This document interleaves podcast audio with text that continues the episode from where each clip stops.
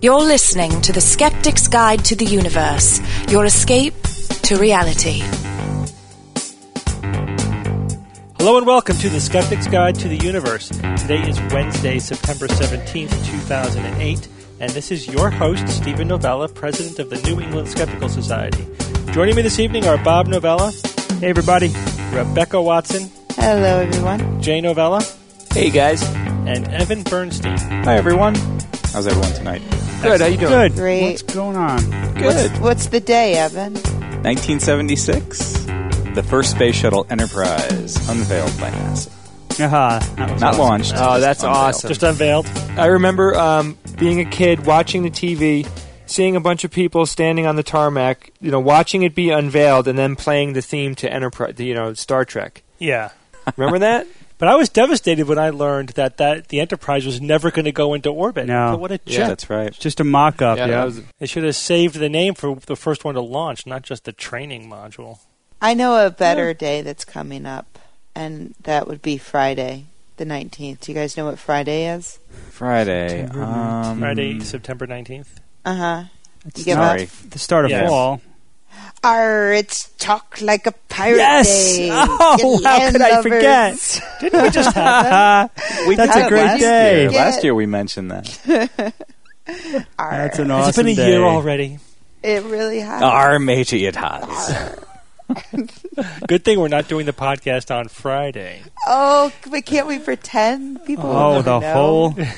The whole Today's day Talk is Like pirates. a Ninja Day. Knock yourself out. Talk like, you can't talk like a ninja. Actually, today Sure you Ninjas can. don't You- you talk, like- they sneak today up is and stab you. International Talk Like a Skeptic Day. You're you made that up. I doubt that. Well, we have uh, an interview that we recorded at TAM 6 with Ben Goldacre coming up uh, later Yeah, in Ben. the show. Ben. That's Ben's a- awesome, Steve. I can't wait. Ben is a cool guy. And uh, then the first news item is about Ben. He Ben Goldacre, who uh, writes for The Guardian and is one of the guys in the UK is writing about science and medicine. Uh, he had written a piece about Matthias Rath. You guys familiar with this guy? Only Uh, in that I no. know he's a douche. Right. He is a he is a giant douche. He really is. so he has a an organization, Am a website, you know, that sells that? all kinds of snake oil. And uh, what Ben wrote about was him was a Rath selling vitamins in South Africa to AIDS victims, telling them not to take their anti-HIV medications, but instead to take his vitamins. You know, so there's actual you know a death count that you can attach to that kind of behavior. Yeah. Um, so, you know, Ben called him out on that. Now, Rath has a history of suing anyone who criticizes him. He has many, many lawsuits, you know, in many countries.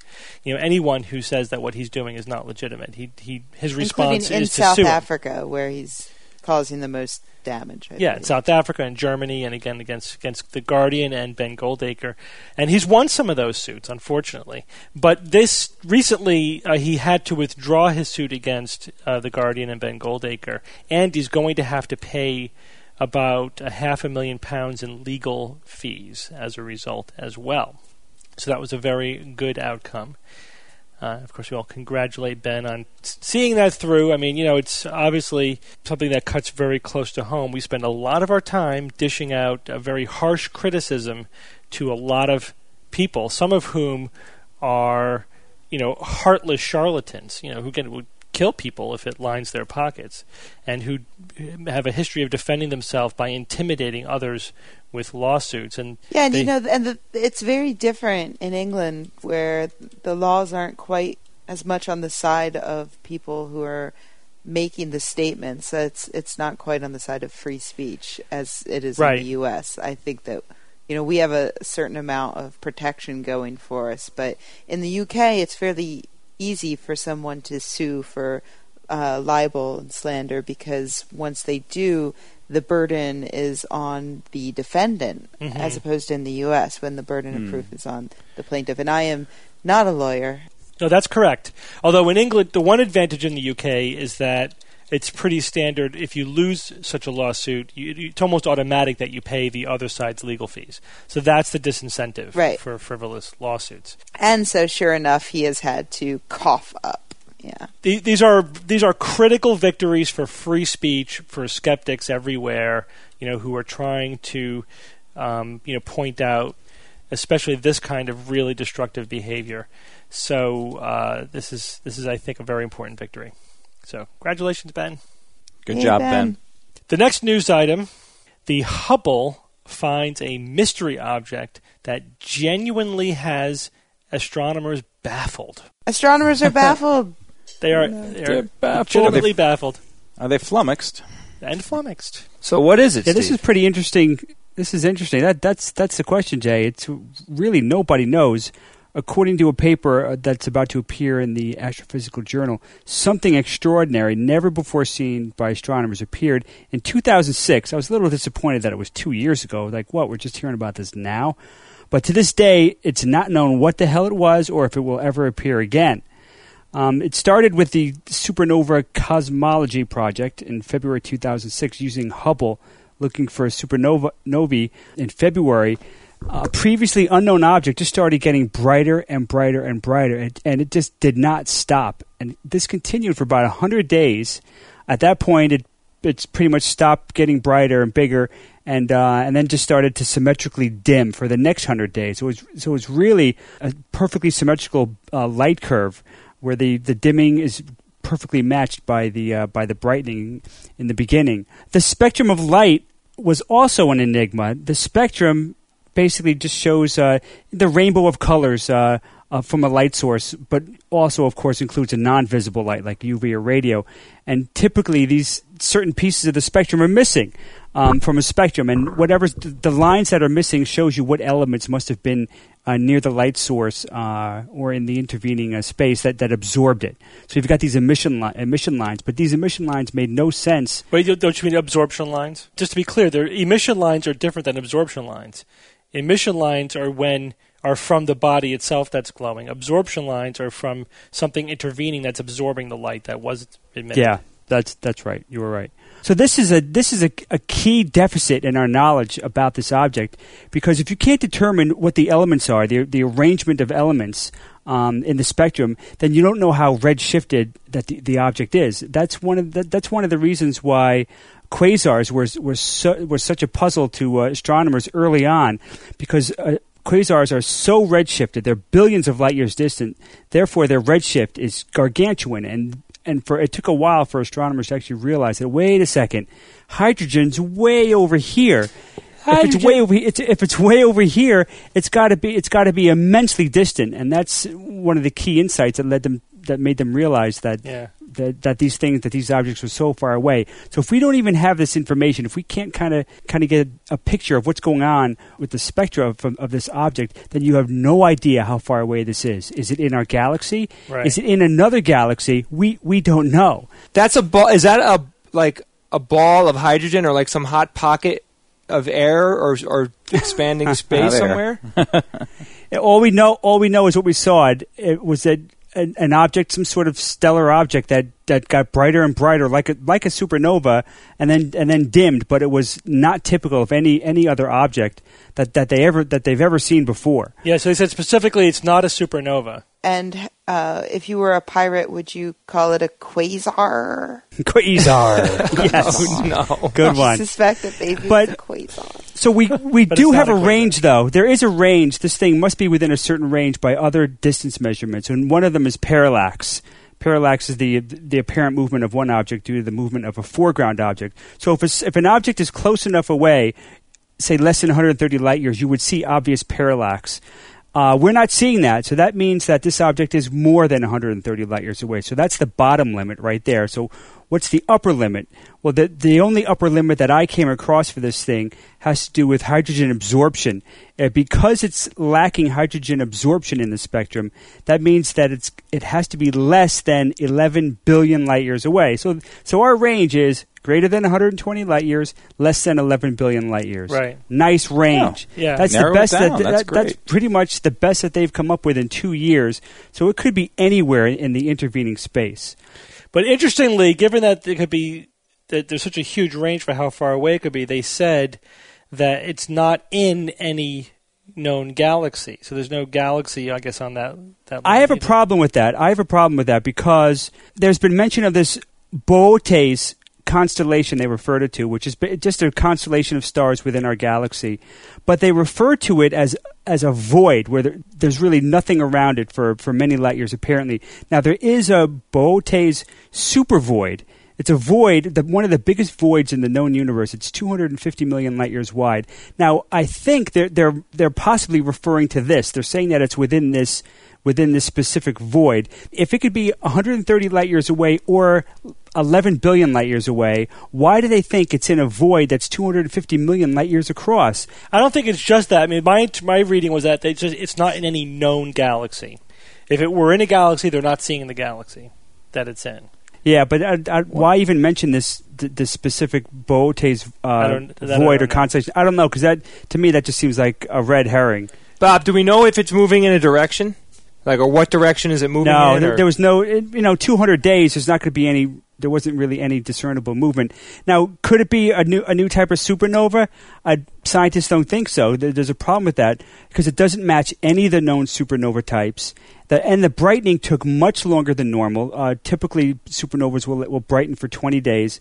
This one lasted for 100 days, and uh, the spectrum didn't make any sense. The light curve uh, should be asymmetrical for a supernova. They fade more slowly than they brighten, so it, it didn't make any sense. They also said it was not microlensing. Right, the the light curve doesn't match a, a, a microlensing event. A l- microlensing occurs when light's distorted as it travels near a gravitational source. They've ruled that out as well. Um, they've ruled, they, it doesn't look like a quasar. I mean, they're really nothing. They Arr. they put the spectrum through the Sloan Digital Sky Survey database, which has a, just a vast number of objects, and it didn't match anything in there. Uh, it, this is really quite a mystery, and Yeah, I, so I was saying it's probably interesting a as new hell. class of object, which is cool. Yeah, some So- people have speculated that it's some sort of uh, because it's so symmetrical and blah blah blah that it could be some sort of sign from a, from an intelligence. But obviously, it's uh, there's nothing that would really give you any confidence in that sort of conclusion.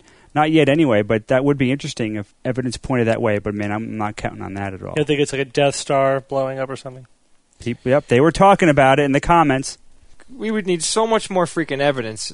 You can't jump to that. That's a incredible. No, it's ridiculous. Well, they thought that about pulsars when they first saw them. They were called LGMs. for LGMs, little green men. little Yeah. green men. It was they were 'Cause it so was- regular. Yeah, It was for- too because of the regular. Right? Regularity. They said but, it could only be have Yeah. been created or something. but sometimes nature is really regular and symmetrical. So, it, Right. uh, when nature is regular.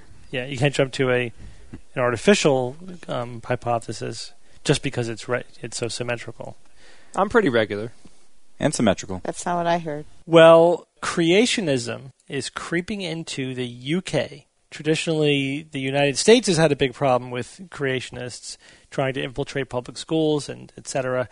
But now apparently it's becoming more of a problem in the United Kingdom, and this came to a head recently with comments made by Reverend Professor Michael Reiss, who was until very recently the director of education at the Royal Society. Royal Society is I think it's the oldest scientific institution and uh, has a very important position in the UK science community. Uh, he made some controversial statements to, to the, and this is a quote from them. An increasing percentage of children in the UK come from families that do not accept the scientific version of the history of the universe and the evolution of species. What are we to do with those children? My experience after having tried to teach biology for 20 years is if one simply gives the impression that such children are wrong, then they are not likely to learn much about science that one really wants to learn. I think a better way forward is to say to them, look, I simply want to present you with a scientific understanding of the history of the universe and how animals and plants and other organisms evolved he made other comments as well that really sparked a controversy over what exactly is this guy advocating. And be, because he's actually a, a literalist, not just a reverend, but a, a literalist, you know, a lot of people had their eye on this guy and were sort of waiting for this kind of thing to happen, this kind of controversy to crop up. So, you know, perhaps that more than as much as anything else is what led to, to this incredible controversy. But I still have, have a hard time really knowing exactly what this guy was advocating. Well, you know, the society, a, a spokesman for the society stepped forward and confirmed that you know what he was saying was in line with what they believed, and that their exact quote was, "Our position is that if young people put forward a creationist perspective in the classroom, it should be discussed." hmm Their whole thing, they're talking about science, so it Yeah. can be assumed they're talking about the science classroom, and that's kind of ridiculous just to put it like that. I mean, if you're going to be, if you're going to talk about that subject, then let's be specific. How should it be discussed? Should it be Mhm. discussed in the terms of uh, showing them that, for instance, a belief in God can be compatible with, you know, uh, evolution, or should you be telling them that uh, there's no way in hell the Earth was created in six days? hmm it's not very educational and it's not very helpful to just throw that out there like that. It sounds like a big case of uh, covering of asses. Yeah, they definitely the Royal Society um, put out clarifications, quote unquote, the next day, saying creationism is not science; it should not be taught as science in a science classroom. And you know, we wholeheartedly defend the teaching of evolution. Uh, but this guy Reiss, you know, has made other statements that are just very, very squirrely. For example, he said, "I do believe in taking seriously and respectfully the concerns of students who do not accept the theory of evolution, while still introducing them to it." He also made comments about treating creationism and ID, intelligent design, and evolution as worldviews, right? These are different worldviews. So, you know, he's kind of dancing around this topic, and I think that just given that he's a literalist and that he's making these squirrely comments, it certainly seems like he's trying to squeeze in a little teach the controversy through the back door there just by saying we need to be respectful of the students and we need to address their concerns and talk about creationism. Oh, we believe in evolution. You're not saying that evolution is wrong, but you know, we really need to take. We can't just teach evolution. We have to address their concerns. Yeah, it almost sounds like he's going for the catching more flies with honey defense. Yeah. and and it- the thing is that there's something to be said for exploring different ways of reaching kids who are unfortunately growing up in households where their Right. parents are ignorant of the basic tenets of science and uh, you know it is going to be difficult if they've been raised to believe something wholly incompatible with what you're teaching them. You know, you we do need to look at how we're uh, teaching them, but to make a vague statement that just doesn't jibe at all with anything that we're we're actually aiming for, and then to run away from it is Yeah. kind of cowardly and suspicious. It's just a, a case of this person, I think, trying to be somewhat politically correct, not taking a firm stance one way or the other, trying to please the most people possible with his statement to try and quell any controversy. Just did the opposite, apparently.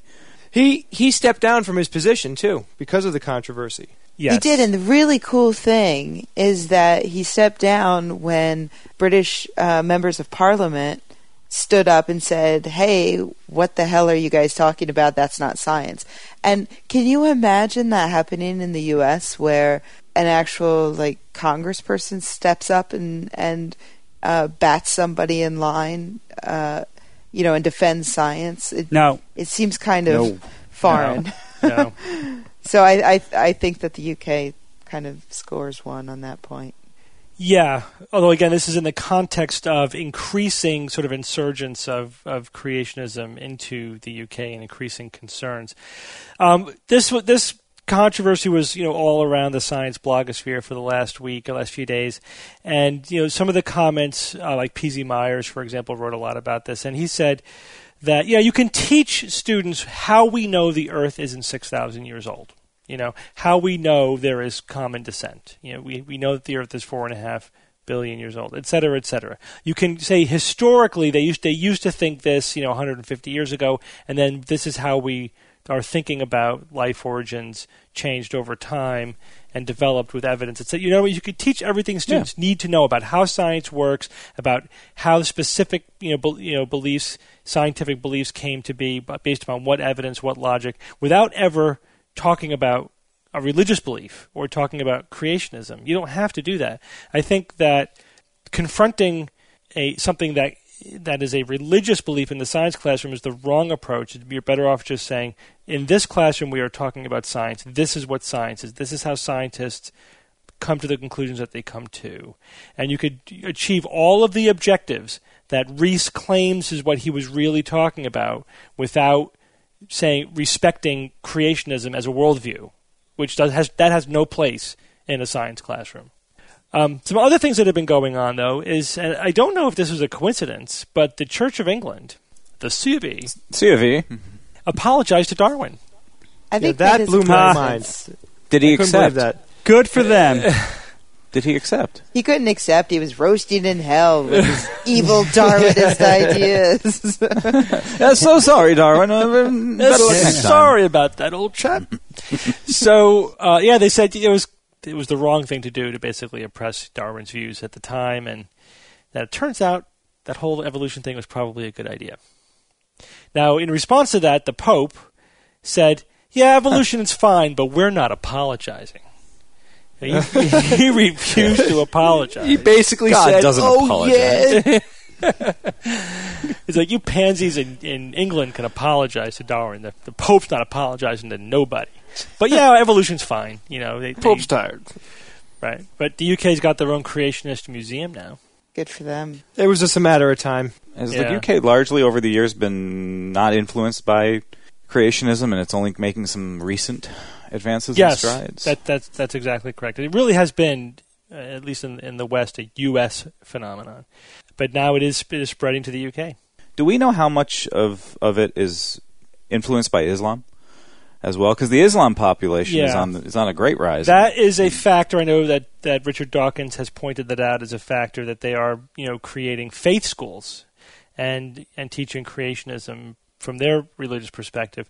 He there others have pointed to, you know, specifically to in, political influence from the U.S. Have pointed to the Templeton Foundation, which Yeah. is dedicated to oh yeah. connecting Merger. science and religion, and they have a lot of money behind that, so they'll give money to anybody who will a say million dollars, a million dollars a Yeah. year to the person who does the most to to join science and religion, right? I've seen Yeah, rich well, people die and leave mansions to their cats, and it's a better use of money than that prize. Right. Yeah, I agree. And is it that general? The criteria is that general. Yes. The goal is for science to validate faith. That's the goal. So is Oh Egg, is Michael Egnor in the uh, running for that prize? I wouldn't be surprised. yeah, right. Definitely wants to intermingle those two. You know who a pirate's favorite scientist is? Oh boy. I can't wait to hear. Darwin. Darn. Oh, God. Rebecca, get back on your medication as soon as possible. I ran out of gin. Keep up Have some rum. Keep, it up, Rebecca. I'm loving it. Well, let's go on to your email. Do you know what the first email is about? Big Pharma? Uh, Darwin. it's about but 15 Big sentences. Pharma. Farm. Farm. This one comes from Nick Vachrot from Arlington, Virginia. And he writes a very long email. I'm going to cut to the question.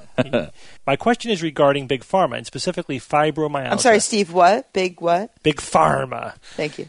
and specifically fibromyalgia. I was discussing was that, the Steve? Fibro what? with a friend who claimed that diseases. All right, enough. Uh. and who claimed that diseases are being made up by drug companies for the sole purpose of creating a market for their medicines.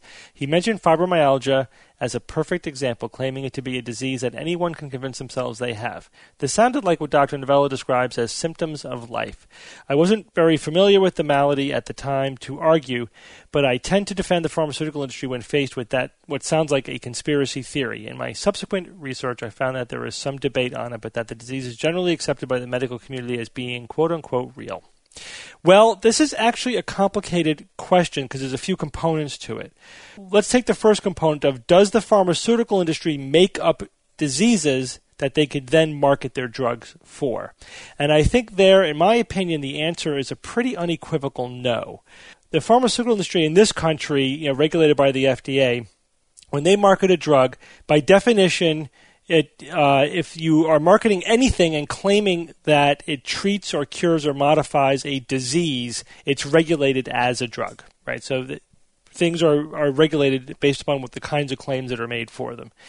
But you you don't get to make up your own diseases, though. You know, to say that that your your drug is going to treat something that you yourself make up or that a company makes up. Companies are not in a position to to create or will into existence a new disease. Things like fibromyalgia are that is a diagnosis that emerged from the medical community.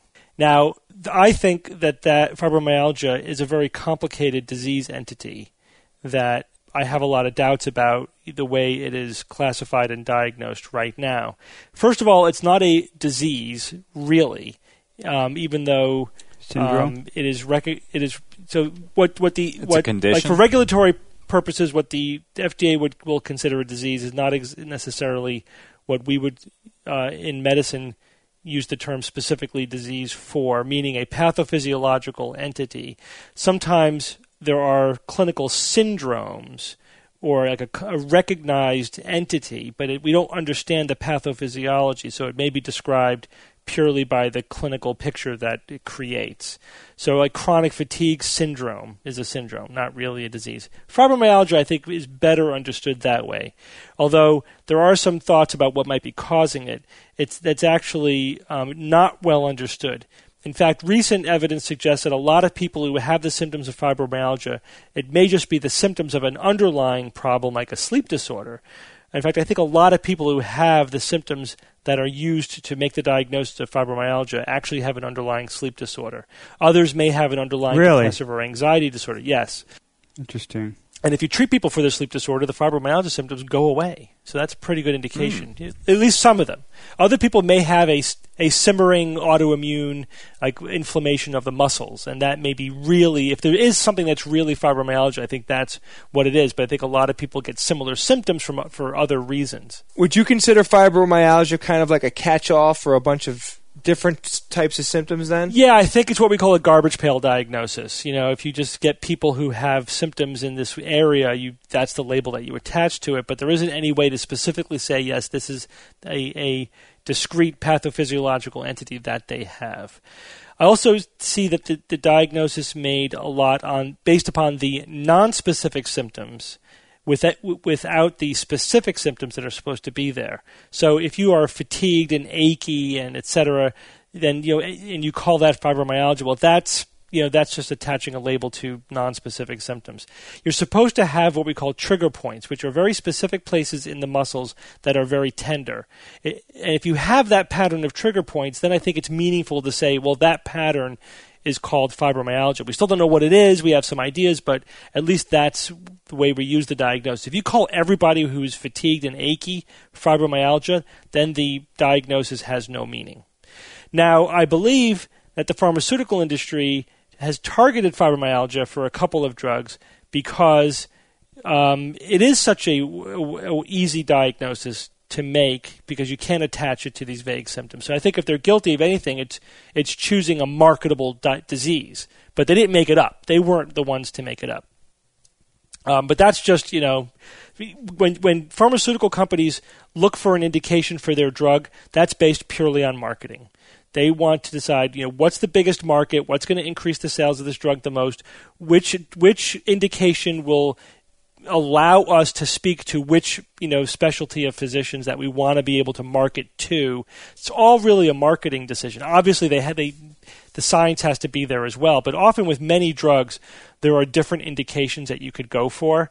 Like for example, if a drug treats pain or it treats nerve pain, well, nerve pain's not a disease. So you have to pick a disease that causes nerve pain. Well, what disease that causes nerve pain are you going to pick? Postherpetic neuralgia or diabetic neuropathy. They're going to make a marketing decision. They're going to choose the one that's going to give the, the biggest sales, the, the biggest marketing options for their drug. But again, they don't get to make up the disease. The other disease for which I hear this claim the most frequently is uh, restless leg syndrome. Oh yeah. Jim Carrey made that comment that you know the pharmaceutical companies made up restless leg syndrome in order to market a drug for it. Well, first of all, the drugs that have the indication for treating RLS uh, already already had other indications. They were already were on the market with other legitimate indications, so that wasn't a way of rescuing a failed drug. That's a demonstrable myth. The other thing is that restless leg syndrome has existed in the medical literature for decades. I was able to go onto my bookshelf and find an old neurology text with a 40 year old reference to restless leg syndrome. Wow. 40 years before there was ever a drug marketed for it. And Is that's that what they called it back then? Yes, yes, and and in fact, if you dig deeper in the literature, the, the references go back even farther. And I forget what it, it, it was known by other names even before the term restless leg, restless leg Wow. syndrome came into being. So, yeah, it's like basically a hundred years we've known that this has existed. Um, Let me show you something. Perfect example of why I don't want to know what famous people think. right? I, Just at all. that one. Well, some. it ruins Amanda it for Peet, me. I love that guy. Now I have to hate him. Oh, you, you, you do have to hate Jim Carrey. Yes, he is totally now on board with Oh, the yeah. anti-vaccin an- anti-vaccinationist kooks. But he was so good in Eternal Sunshine of the Spotless Mind. He was. sorry.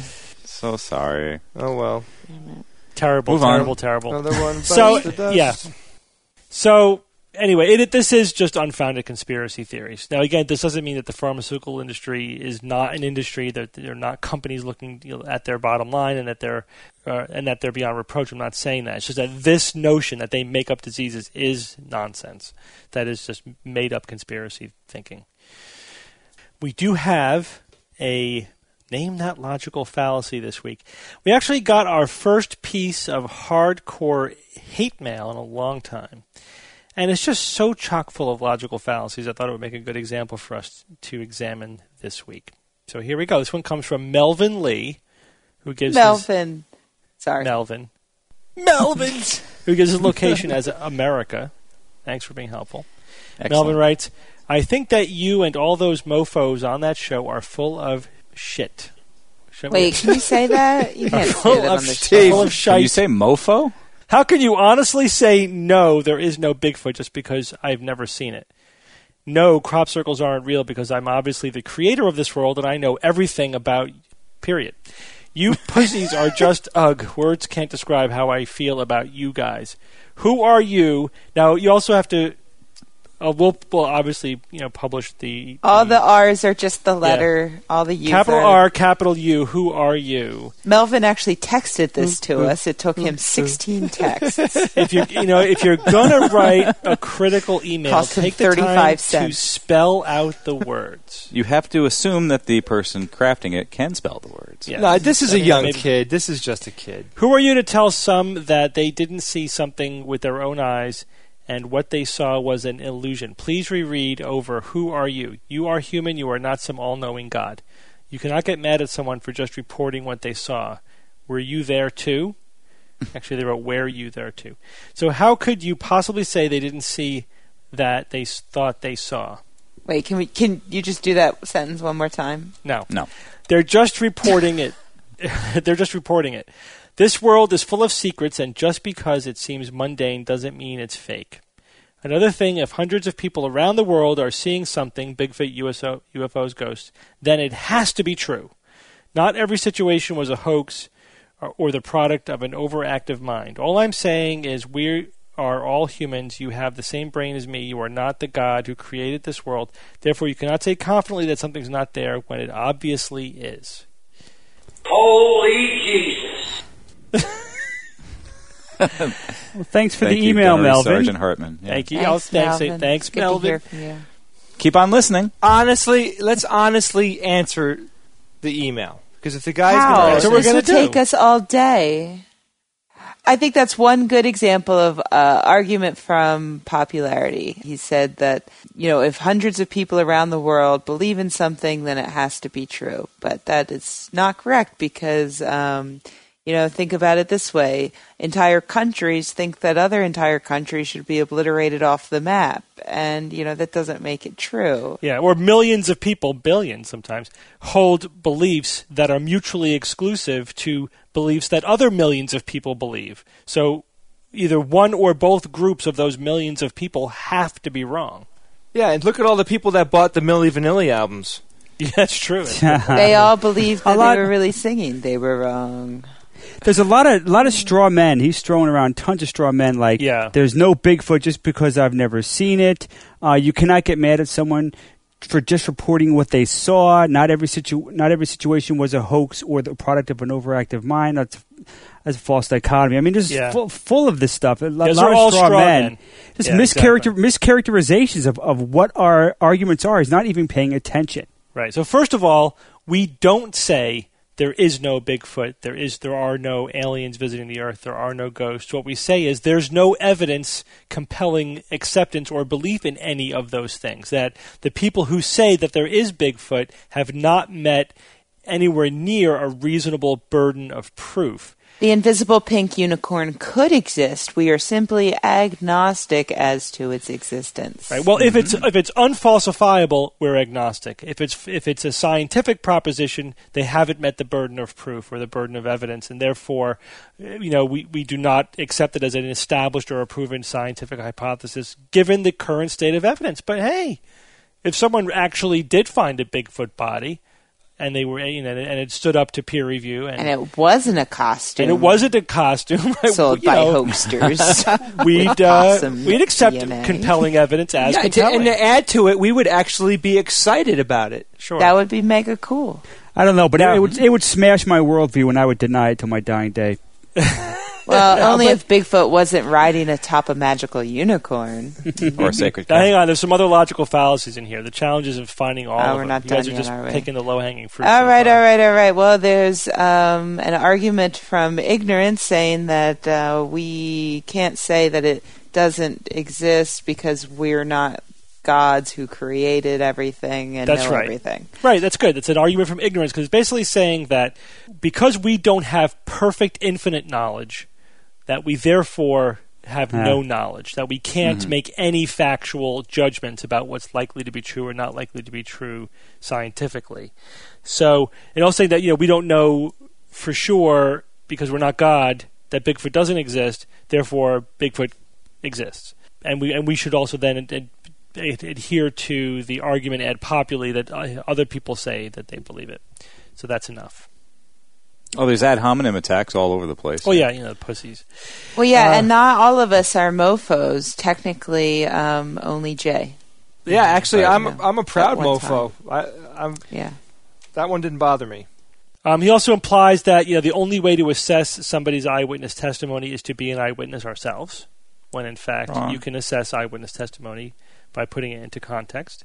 And Yeah, also, and- we're and, just uh, saying there are courtrooms all around the world do that every day. right that uh, we're just saying there's there's more than one hypothesis. If somebody claims they saw a flying saucer, the there's multiple hypotheses you can derive from that. One is they saw a flying saucer, but another one is that they were mistaken or they're lying, or they just they were simply confusing a, more mundane object, or their memory was contaminated by the Right. testimony of another person. There's or the lots of alcohol they drank. they, they, they were in a compromised condition, either sleep deprived or drunk or whatever. There's lots of hypotheses, and we would want all, you know, any good scientist should consider all of them and, and accept the ones that are most supported by the evidence. And also, you know, Occam's razor, you don't accept the one that requires the introduction of a major new um, assumption that we're being visited by aliens when you haven't ruled out the far more likely uh, Bigfoot. simple ones, right? That the guy simply made a mistake, or maybe he's pulling your leg. Or That's all. So, I think Melvin's email actually, as poorly written as it is and everything, and he's got a negative attitude, and he's you know he's just like sounding off at us. It's not that far away from from where a lot of people stand. Like a lot of people would actually agree with this. You're And absolutely it- right, Jay, and that's why. Even though, yeah, we're kind of poking fun at Melvin partly because of his atrocious, you know, grammar and then the way he constructed this email, but in fact. The same argument, he, he's poorly constructing them, but these same logical fallacies and these same arguments, this is the absolute bread and butter of the true believers or the mm-hmm. anti skeptics. We hear this all the time. The you don't know everything, you know, equating not having infinite knowledge with having no knowledge, the argument from ignorance, the the appeal to you know popularity. We encounter these on a daily basis when confronting people who believe things that are not supported by the scientific evidence. So, you know, this is not we're not just attacking an easy target. This is absolutely bread and butter anti-skepticism. And I would take it one step farther and ask Melvin if he's listening. Write us back.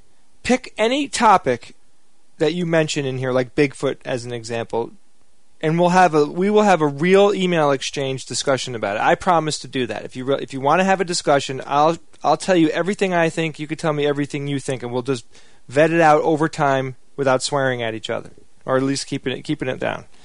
And also, Yeah. you know, my advice to just generic advice to, to people who are going to send a ranting email. He actually the title of the email was rant, so I mean Melvin knew this was a rant. But you know, if you're going to do that, tr- tr- make a real effort to understand the position of the person you're disagreeing with. That's always generically a good idea, because there's nothing more worthless than arguing ag- against a position that the other person doesn't even hold because then you're just completely wasting your time and all you're really declaring is that I don't understand what's going on. I didn't take the time to even understand your position.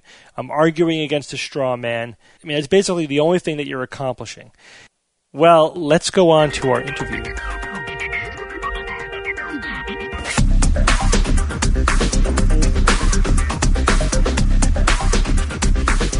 Okay, we're sitting here now with Ben Goldacre. Ben, Hey. welcome to the Skeptics Guide. Hi. And you run a website in the UK called Bad Science. Is it .net? Yeah, yeah, badscience.net. .net. Tell us Available all around the world. Tell us about that. It's the World Wide Web, Steve. Yeah, yeah. Oh, I keep forgetting. I understand. You're from the United Kingdom. Um, it's, uh, well, it's a sort of mixture of my columns in The Guardian and other bits and bobs that I come across. And it's, um, maybe about sort of a quarter of it is about quackery and most of it is about bad science reporting in mainstream media. Mm-hmm. I don't, I don't know if that's as much of a problem in the US as it is in the UK. It's more of a problem Is in that the? US than in the UK. I mean, in the UK, there have been some phenomenal bogus scare stories. I mean, there was one about the MRSA sort of killer bacteria that was using basically, essentially a bogus lab that was giving bogus positive results to undercover journalists. Um, and of course, the, the, the media's MMR hoax in the UK, um, which I think you're about to get a bit of a run of in the US with the thiomersal thing, which is going to be very interesting. Well, we're already that, that's already past its peak. The thimerosal. Do you think so? Yeah, well, it was removed, you know, from vaccines in the United States by the end of 2002. Yeah, yeah. Yeah, and the But- but autism the- rates have still gone up. But the media story didn't seem to start until like what this year, really. Well, it had a- that case. It had a resurgence because of Jenny McCarthy Mm-hmm. and uh, Jim Carrey, and because of the uh, mitochondrial DNA case. Mhm. Yeah. So, but in the in the UK, the MMR I think was the bigger story.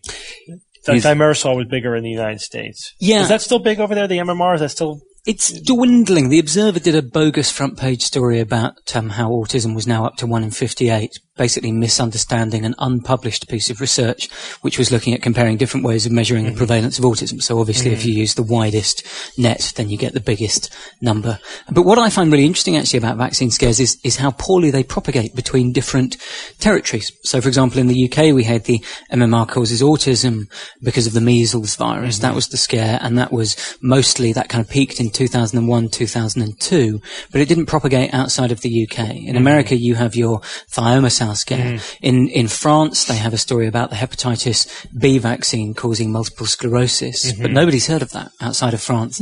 Um, in the UK in the 80s we had, uh, uh, whooping cough vaccine causing neurological problems driven by one uh, fairly eccentric doctor from Scotland. And uh, obviously in, in Nigeria at the moment, in Kano province, the imams have issued um, uh, a pronouncement saying that the polio vaccine is a plot by the Americans to make Muslims infertile and stop them um, from having children. And And spread HIV. Is that part of the Yeah. is that part of the Yep. scare as well? Yeah, yeah. Oh no, yeah, no, you're absolutely right. Yeah, and and you know what's interesting about that, I guess, is that you know WHO's polio eradication program was on target to have eradicated polio from around the world by now, um, but it's not. And and and people have you know you can do um, you know PCR and stuff on on polio outbreaks around the world, and they've found that the um, the specific polio virus from Nigeria, from Kano province, has sort of triggered mm-hmm. outbreaks of polio elsewhere in the world. I mean, it's it's very interesting to me how these vaccine scares are all, you know, structurally quite similar, but they propagate very poorly. And I, I don't think the thiomersal scare could take off in the UK just because the MMR story's been kind of debunked in the UK. Mm-hmm. So it would seem ridiculous to the media. It just wouldn't sort of fit the natural tempo of the of the stories to then sort of suddenly go, oh no, but it does actually Yeah, right, cause yeah. these problems. So does that mean you think you're you're pretty much past the worst of of all of the those kind of scares in the UK, or do you think Oh. that there's another one on the horizon? Certainly not, and actually for very interesting reasons, definitely not. Um, if you look at France and Austria, you can see that they've they've come very close to electing. Well, in the case of Austria, they did elect some seriously sort of right wing fruitcakes, you know, bordering on fascism. Whereas in Germany, where they had to face up to what they did in World War II. There was a kind of truth and reconciliation process, and they have kind of green and, and liberal governments. There's, there's no way I, I, don't think that Germany could re-elect um, a fascist government. I think that you have to go through the process of recognizing where you've gone wrong in order to stop going wrong in the future. What I find fascinating about the, the termination of the MMR hoax in the UK is that it, it came to an end not because the media suddenly went, oh, well, actually, maybe a 12 subject case series report isn't sufficient grounds to say that MMR causes autism. It wasn't because they made a kind of, you know, a, a critical appraisal of all of the literature for and against and went, well, actually, it just doesn't look like MMR causes autism. This was a storm in a teacup. It came to an end because an investigative journalist called Brian Deer, for whom I've got a lot of respect from the Sunday Times, came along and revealed that the lead doctor who was driving the story had received half a million pounds, a million dollars in um, legal sort of, you know, expert witness mm-hmm. costs. Um, and so he had, one could argue, uh, a competing interest there. Now, I don't think for one moment that that's the reason why Wakefield held the views mm-hmm. that he mm-hmm. held. Right. And I don't think that one man can drive a story. But now the media are all queuing up to say, oh, the original research has been debunked when the original research was a 12 subject case series report that never meant anything mm-hmm. about anything. And they're saying, oh, you know, the, the, MMR story has been disproven because Andrew Wakefield had half a million quid. Mm-hmm. So right. they're all queuing up to blame this one doctor for the hoax, which was the media's work. Mm-hmm. Collectively, the British media community have created this story and, and drove it, and they drove it for many, many years. And the fact that they're now trying to pin it on one doctor, I have to say, I, I, I'm not a big fan of Wakefield, but I think it's very healthy that there are you know, doctors with idiosyncratic views uh, on on medicine. I, I think it's an absolute bizarre travesty yeah. that, that they're pinning it all on him. So they're so they're all right, but for the wrong reasons. Yeah, and I think that's why they're not kind of inoculated against future cock-ups. Well, right. you know, you're doing a lot to help media, uh, scientific literacy amongst the media in the UK. But do you ever think that they'll get that realization? Do you ever think they'll finally realize what they're doing wrong? I, I don't think you can stop people from producing stupid stories, but I think you can add some sense into the mix. So often when I when I talk, you know, people say I do lots of talks in sort of epidemiology departments and sort of medical statisticians, just because the jokes can be a bit more sophisticated and interesting that way. Um, and people are they're often kind of outraged and they sort of say, well, look, you know, what, we need some laws. To these people need to be, you know, we should be able to chop the fingers off bad journalists. And I just don't think it's realistic. But what you can do is approach newspapers. I mean, I just rang them up one day and said, you know, can I write for you? And they said yes. I mean, there's nothing, there's no sort of great mystery. And I think you can add in more sense to kind of dilute the nonsense, or at least people give people an opportunity of seeing some sense. Because otherwise, unless people who understand evidence get in there and explain the mechanics of why it is that you hold a belief on the back of some published evidence, then science, at least in Britain, is only really portrayed as being about authoritative truth statements from arbitrary mm-hmm. cultural figures called scientists in white coats. You know, scientists today said, scientists today denied, scientists today refuted. But it's never, you know, scientists today said, oh, well, there's this study and it shows this, and for that reason, we think mm. this. That that right. doesn't happen, and right. I think you know by by adding that into the mix, you do something very powerful. And the Wakefield story reflects that because it was about the authority of Wakefield, and then when yeah. that was knocked down, the story was knocked down, not about the evidence and the logic that of whether or not there's any link between vaccines and autism. It was about the authority of Wakefield, but it was also about human interest versus these white coat guys saying there's nothing to worry about. So on the one hand, you had a worried parent, and on the other side, you had a scientist saying, you know, oh, there's nothing to worry about, and you know that wouldn't reassure me. Mm-hmm. You know, it would it would look like a like a cover up. It would look or it would look dismissive. Right. Uh, so, like us, you're using the new media blogs, you know, to try to fight this bad journalism in in the UK. How do you think that's going? How how much play does your blog get? It gets a lot of visitors and it gets a lot of links and the thing that's most exciting is that it, there are lots of other people who are now blogging in the UK who do a really, really great job of pulling apart just sort of silly bits and bobs. But it's, it's great when there's this kind of mass effect because somebody will publish, you know, a, a tedious, you know, memory of water paper in homeopathy.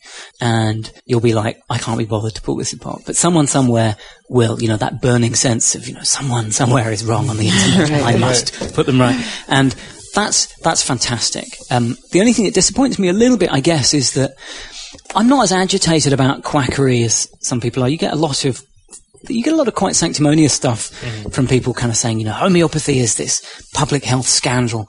And I, I don't think that's true. I think homeopathy is really interesting. I think it's a really fascinating cultural phenomenon.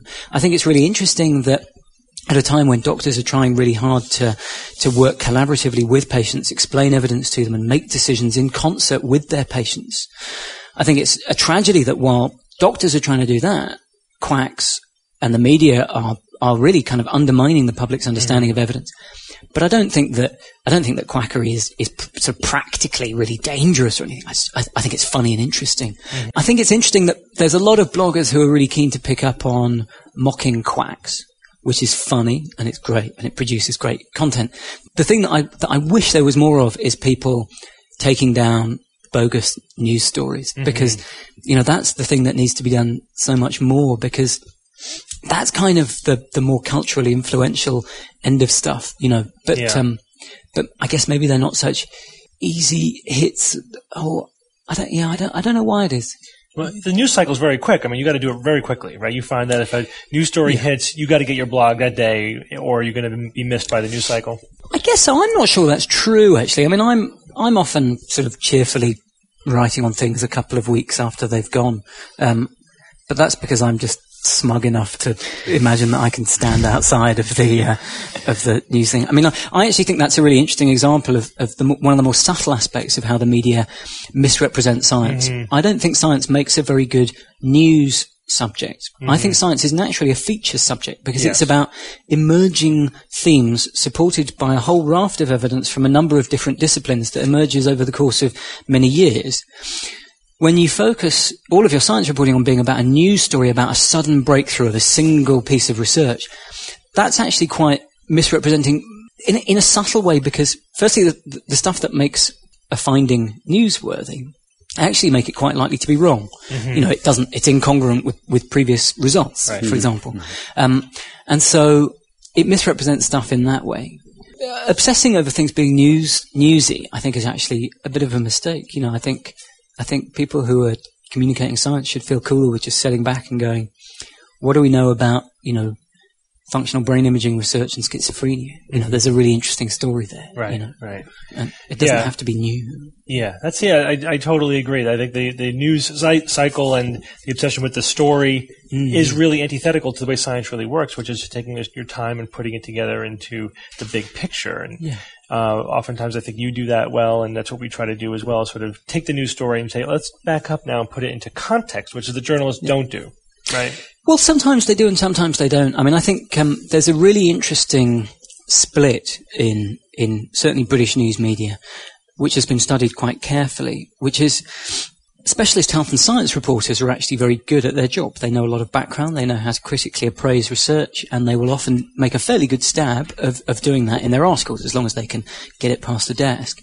But what you find is that whenever a story becomes a big political hot potato, whenever it becomes a big news story, like the MMR vaccine or the GM food, the Frankenstein food mm. front pages of 1998, you find that the stories get taken out of the hands of the specialists and put into the hands of the generalists. So the MMR story, especially after the question became, did Tony Blair's son have the MMR vaccine? Mm-hmm. A fact that was mentioned in 33% of news stories about MMR in 2002, when Andrew Wakefield's name was only in 25%. So mm-hmm. Tony Blair's son was a bigger figure in MMR media coverage than Andrew Wakefield was. What you find is that also, when there's a big story like MMR, MMR was twice as likely to be written about by generalist journalists as by uh, as um, a story about G- uh, about cloning, for example. And in the first two days after the Frankenstein food story hit the newsstands, not a single one of the news or comment pieces in the entirety of the British news media was written by by a, a science Science correspondent. journalist. Yeah. Yeah, that's definitely a big problem. Uh, ben, you have a, a book coming out based upon your blog. Why don't you tell us about that? Yeah, yeah, it's called uh, Bad Science, maintaining uh, brand homogeneity, um, and that's uh, it's coming out with Fourth Estate HarperCollins in September, and it should be very good. Although it's very, very UK centric because I write about misrepresentation of science in the media, and the media that I know very well is UK media, and I, I've got this sort of huge raft of examples from sort of you know a thousand stories now. That's not an estimate; that's like the number. Um, and so I've kind of been able to. Um, it kind of grew out of this bet I had with a friend of like, we both teach epidemiology, and it Mm-hmm. was like, I bet I could teach the whole of epi, or epidemi holiday, as the medical students call it. Be holiday. Um, I bet I can teach the whole of epi only using examples of people getting things wrong in broadsheet national newspapers. and it turned out to be true. Uh, but, but what I'd really like actually is, is to get a better handle on, on, um, the ways that science is misrepresented in American media, because it would be great to, um, you know, branch out and, uh, I mean, I'm not mercenary about selling the book. I accept that I will uh, lead a, a life of obscurity in academia in a rented ex I, I fear that would be a volume of books if you attempted to do that, not just a single book. Right, that would be like Churchill's history of World War One. That's right. But I'll tell you though, I mean, you, you know, following your, your your blog, that the examples are t- completely applicable to the United States. I think they'll be very yeah, yeah. Well, actually, I mean, if there are people out there listening who know about this stuff, what I'd really like, ben at badscience.net, what I'd really like is, is for people to send me eh, sort of examples from American media that, Mm-hmm. that mirror the cock-ups in, in British media. Are we allowed to say cock-ups in a Christian country? Are we allowed Yeah. to say it twice? God, Have I said cock You're, you're? British. You're allowed to say that's anything. three now. want. This is iterative swearing now. And so sometimes the stories are the same. Like I think you covered the regenerating finger story. That was recently. hilarious. I mean, we that covered that too. That was That was yeah, great. too. I mean, out of out of nowhere, and it was fu- it was like three years old as Yeah, well. yeah, yeah. But it was in, it was the BBC who who, who reignited that story. And again, it was um it was not not a science or health correspondent. Right. It was the BBC's New York correspondent, and you could see he was like he was beside himself with excitement. He really thought he had found like Nobel Prize winning stuff with this like backwards guy in his model shop whose finger had grown mm-hmm. back, and he you know he th- this sense of holy reverence as he talked about the science mm-hmm. was just extraordinary and completely disproportionate to the reality, which is that s- lop the top of your finger off and it just grows back. That's just Yeah. nature. It just healed happens, naturally, and you're Yeah. you're hawking your brother's you know new new uh, New company, yeah, yeah. I should tell him about the holes in my for my earrings that closed up after I didn't, you know, wear earrings for a while. But, I mean, it's really interesting that there's this kind of recurring theme in all of these stories in bad science and the media and also in quackery where we're, we're sort of bringing in these really childish fables and we're letting them take the credit for the amazing things that the body does. You know, like mm-hmm. when, when people were bringing in that placebo pill mm-hmm. and I'm, I've got sort of, I'm in two minds about the ethics of giving placebos. I think it might be useful in some situations, but, you know, giving placebos to kids when they've got a cold. And I kind of think, well, okay, you want to tell your kid a reassuring story, here's a pill, you'll get better back. But, you know, how much more amazing and empowering would it be to say, look, at the moment, there's this, this small, tiny organism, microscopic organism that's gone into your body. It's called a virus, and it's really clever. What it does is it exploits the machinery in your body that makes new parts for you, and it, it uses that to make copies of itself. And also, it releases these other things that irritate the parts of your body, and that's why you've got a cough and a sore throat. But your body's really clever because on the surface of every cell, it's holding out copies of all of the stuff that's happening inside, and the immune system cells are, are, are floating around, and they have a look at what's in every cell by looking at this stuff that's being held out on the surface. And when they see something that's alien like that, they go in and they call in more of their friends who arrive following like a smoke trail back to the source of the fire along a hmm. chemotactic path, and then they go in and they find the bad guys and they wrap them up in like a little ball, and then they squirt bleach at them and they kill them. And that, to me, you know, why let a sugar pill? I Yeah. finally understand. why let a sugar pill take the credit for that? It's just insane, you know. And why let why let a healer take the credit for that? Mm-hmm. But but Yeah. why let you know? And and and why let some magic powder take credit for the totally amazing fact mm. that if you cut the top of your finger off, it grows back like new. I mean that that's a miracle, you know. Yeah.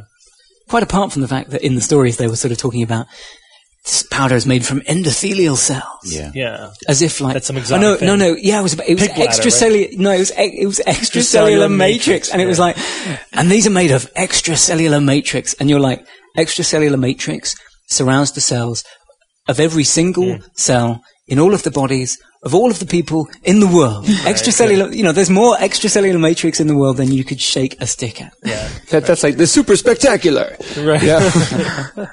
Space age technology. Yes. It's 50 years old. Right. well, Ben, we certainly appreciate what you're doing. Uh, we love your we love your blog and your your articles for the Guardian. Uh, I feel like we're just getting started. Maybe we'll have a chance to sit down again, if not here, sometime in the future. yeah yeah cool And uh, thanks again for sitting with us. Thanks, Ben. cheers Thank you.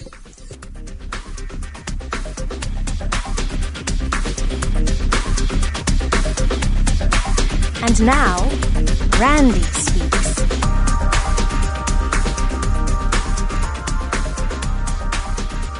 Randi, tell us how you think the media deals with issues of science and skepticism.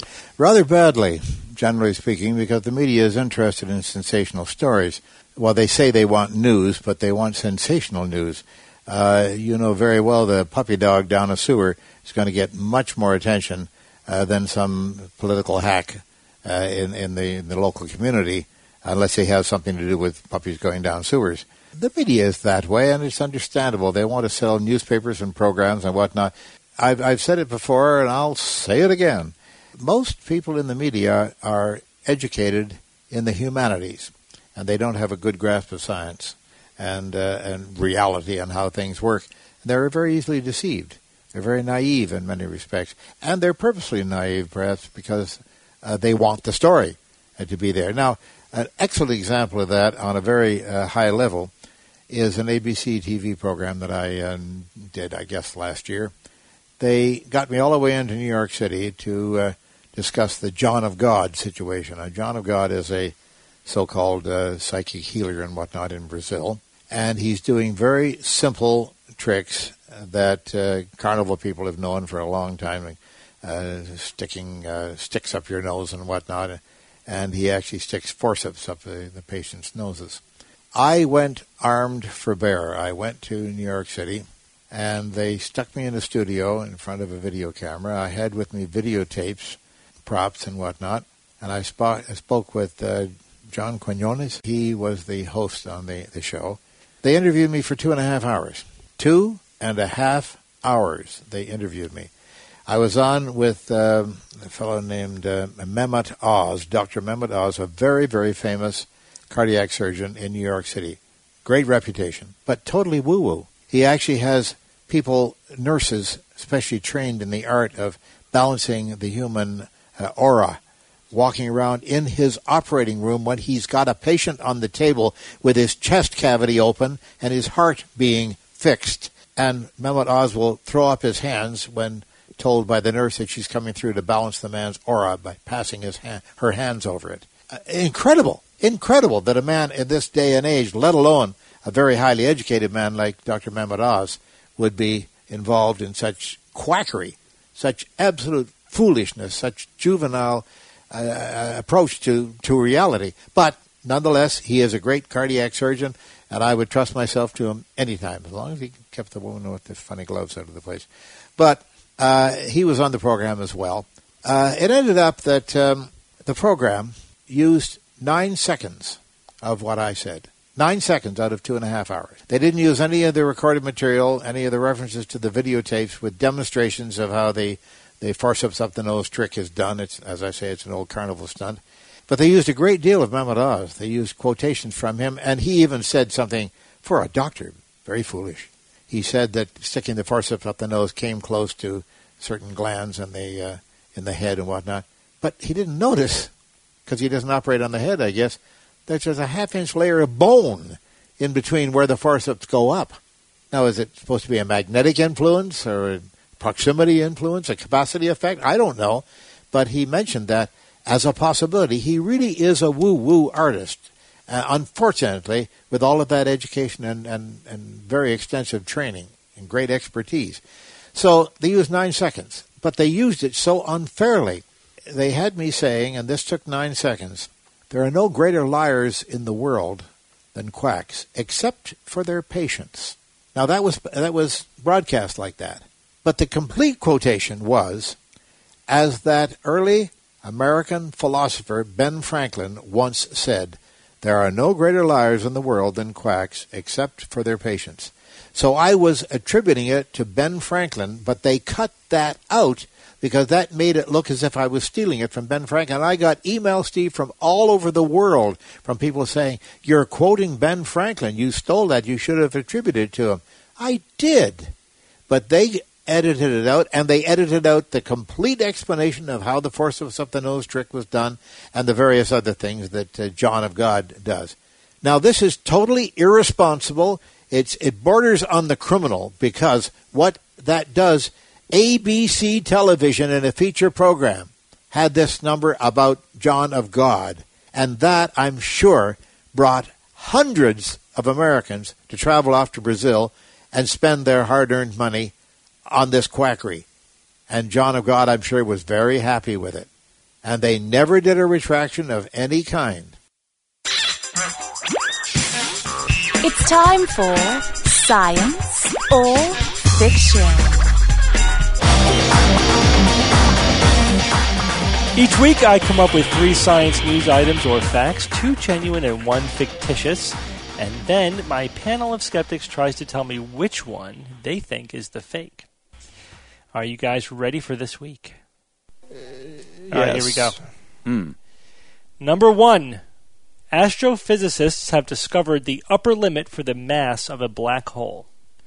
Item number two new research suggests that the rise of the dinosaurs over their contemporaries was due to luck and not any inherent competitive edge. And item number three new study in humans demonstrated improved strength and performance following transplantation of muscle stem cells. Bob, go first. Think You bastard. Upper limit for the mass of a black hole. That does sound kind of bizarre. I mean, what the hell is preventing uh, a black hole from just getting bigger and bigger and bigger? Um, so on the surface, that doesn't sound right if you think about it. Dinosaur dominance due to luck um, and not any inherent competitive edge. Um, that makes sense on the surface. Absolutely, a lot of a lot of about evolution and uh, and whether you go extinct or not. A lot of it has to do with luck. Um, that definitely can play a part. Um, maybe that makes too much sense. New study in humans demonstrated improved strength and performance following transplantation of muscle stem cells. That that sounds pretty cool, and that would be awesome. I'm going to say I'm going to say that's science. I'm going to say that um, the dinosaur um, dominance being luck. That sounds a little fishy. I'm going to say that that is fiction. Okay, Evan? Well, um, upper limits for the mass of a black hole. Mm, I mean, there would have to be some kind of upper limit, wouldn't there? It's just a matter of discovering it. One would think, but I'm not too sure about that. Um, dinosaurs having an advantage over contemporaries was due to luck. Yeah, how, but how are they right? How are they able to determine that? You know, how do how do you equate luck in a scientific context? I'm not quite sure, really, what what's being said there. And then the improved strength and performance following transplantation of muscle stem cells. Sure, yes, finding out all kinds of new things about all kinds of stem cells these days. Cutting edge science, totally plausible. So I'll agree with Bob that the dinosaur one is fiction. Okay, Rebecca? See, now I'm not so sure because I, I'm pretty sure I read something about this and that they um, they actually found these skeletons of an elderly pack of velociraptors surrounded by a field of four-leaf clovers and um, a small pile of rabbit's feet next to them. So I believe that that's actually science, and uh, I also think that a black hole should have an upper limit because otherwise, um, well, you know, it's just too scary to compliment, uh, contemplate. So I think that transplanting muscle stem cells, I don't think we're quite to the point where we can improve strength and performance doing that. And that sounds like are we doing studies on humans with muscle stem cells? That doesn't seem like it's going to work. I don't know. I, I think that's fiction. So Okay. yeah. All right, Jay? Yeah, the the upper limit to the black hole for the the upper limit to the mass of a black hole, I would just assume that it makes a lot of sense, like Evan said, that someone would be able to sit down and, and run the math and be able to theoretically figure that out. Um, new research suggests that the rise of the dinosaurs over their contemporaries was due to luck and not any inherent competitive edge. Mm, that one seems fishy to me for some reason. How can they determine if it was just luck? I wonder how the fossil record could, could demonstrate that. And the last one, new study in humans demonstrated improved strength and performance following transplantation of muscle stem cells. Yeah, I don't, you know, I think I would have heard this. If that happened, I think it would be it would be much bigger news. It, you know, definitely above the waterline where I would have read it with the the amount of reading I do on science on science news. I, I don't think that one's science. I think that one is was altered by Steve. Okay, so you all agree that astrophysicists have discovered the upper limit for the mass of a black hole, correct? Yeah. Yes. Yes. Yeah, actually, this All was the most counterintuitive one for me when I first read it. This is science, and mm-hmm. you know, like Bob, my reaction was, well, what would stop it from just absorbing more mass? What would happen? You know, if a black hole reached its upper limit, and then you know there was more material to suck in, what would happen? Well, it turns out to astrophys- astrophysicists have calculated the theoretical upper limit for a mass of a black hole. It's a Yale astronomer, in fact, Priyamvada Natarajan. And what what he suspects is as a mechanism that as the black hole gets to about 10 billion solar masses, Wow. that um, any matter falling into it would cause the radiation away of an equal amount of matter of mass. So it, reach, it reaches an equilibrium point, you know, where it would just, you know, But- evaporate or radiate away the same amount of mass. as Wait, was but you're not talking it. about Hawking radiation, though. Uh, my interpretation was that No, you've got no, an not inf- Hawk- accretion disk radiation. Yes, that's right.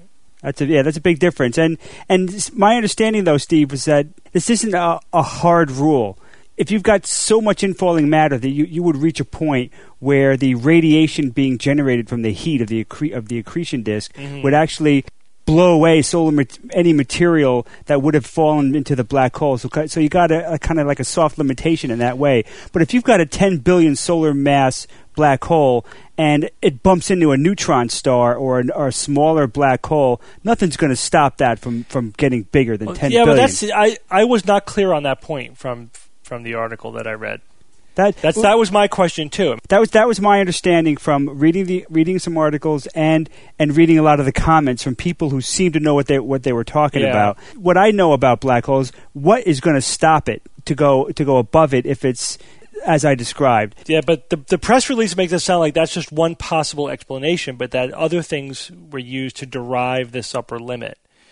You know, we, we might have to do some follow up to try to sort that out. But that was that was exactly the question that I had: Is this a hard limit or a soft limit? You you seem to think that it was a soft limit, but I, my Absolutely. interpretation Absolutely. of, of the press release was that it was a hard limit, and this was just one of the mechanisms proposed for that would prevent the black hole from getting bigger than about 10 billion solar masses. But interesting either way. Uh, so let's go on to number two. New research suggests that the rise of the dinosaurs over their contemporaries was due to luck and not any inherent competitive edge. And Bob and Evan, you both said that this one was fiction. So it's down to uh, Bob and Evan and me and Rebecca teamed Jay up again. Rebecca thought that this one is science, and That's this right. one Mhm. is science. Aha! but you guys suck. You guys did ask There an goes excellent my run. question: is how Mofos. would how would they know? How would you even make this determination? Yeah. I don't know. You if you dominate the planet for 200, 200 million years, there's got to be some competitive edge in there. Well, explain what luck is in this context. Talk to us, Steve. So, well, luck would be that there was a there was an environmental change, and you happened to benefit from that change, as opposed Like to humans, you mammals. just outcompeted you outcompeted your contemporaries. Now, what they did was they. Uh, and this is um, Steve Brusatte from Bristol University Department of Earth Sciences, and they looked at the species that were around at the ear- you know early in the career of the dinosaurs, and what they found that the other major group at the time was the the Crurotarsans, which were um, alligator-like reptiles.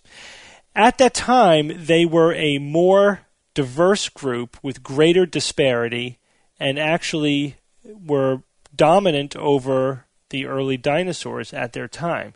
He said, if you were, you know, in the early Triassic, for example, and you looked at these two groups, you would predict based upon their you know diversity, disparity, and dominance that the Crurotarsans would have a much greater chance of dominating the future than the dinosaurs would. Uh, so, by any measure of who is winning, the the Crurotarsans seem to be winning in terms of spreading into more ecosystems and you know having greater numbers, etc. But then two things happened. There was the Carnian Norian event 228 million years ago. Uh, which caused a lot of extinctions. But both the dinosaurs and the Crurotarsans survived that, but that did eliminate a lot of competition.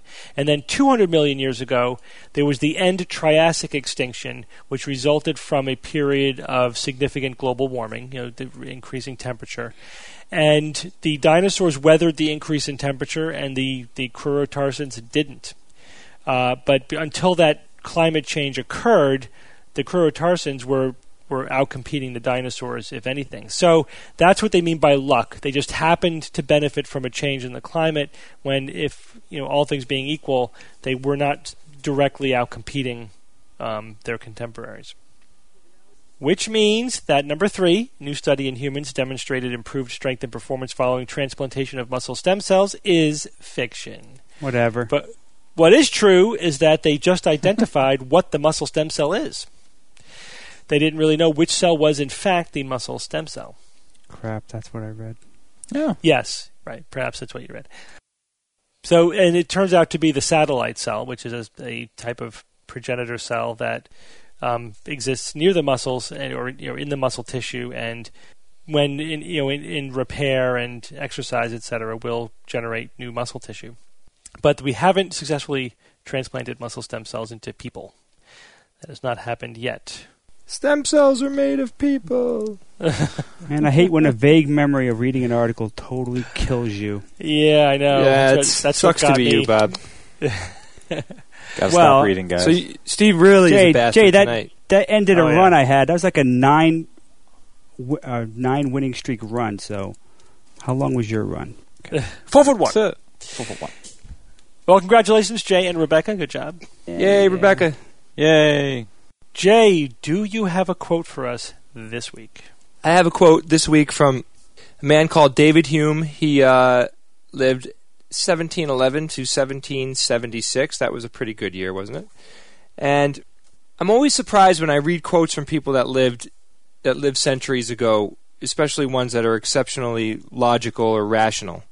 And maybe uh, maybe I'm skewed, or maybe uh, you know, just from reading a lot of quotes from, from very smart people during that time. I don't know. I'd like to to know if I'm just thinking that they're they're overly rational for their time, or maybe people were more rational in the past. Well, that you know was the age of enlightenment for a reason, Jay. David Hume was a Scottish philosopher, an economist, a historian, and an important figure in Western philosophy. And he said or wrote, "When men are most sure and arrogant, they are commonly most mistaken, giving views to passion without the proper deliberation which alone can secure them from the grossest absurdities." David Hume. I think this also uh, is a good quote to, to go with uh, Melvin's email to us. Melvin Lee. Melvin Lee. Confused listener. Okay, the David Hume one didn't make me laugh. Useless. Just a quick reminder that October 10th, New York City is the uh, New York City's Skeptics' first annual anniversary event. They're going to have James Randi speak for them. And then October 11th in Fairfield, Connecticut, Perry's hometown, we're going to have the first annual Perry DeAngelis Memorial Lecture. Yay! Saturday, October 11th, noon to 3 at the Fairfield Theater Company. We have the Yep. information on our uh, message board and on our Facebook page. And Jake, we put that on the website. I know we're in the middle of the update and everything, but we can just throw that information on the website. I will put it on the homepage. Uh, and we have confirmed confirmed guests Steve Mirsky from Scientific American He's awesome. and Terence Hines, Nice. excellent skeptic and neuroscientist, and author of Pseudoscience and the Paranormal, and a cool so guy. fine. Yeah, he's a good dude. Well, thank you all again for joining me this week. Going crazy. Thank Yes, it was good joining you. Fun as always. and until next week, this is your Skeptic's Guide to the Universe.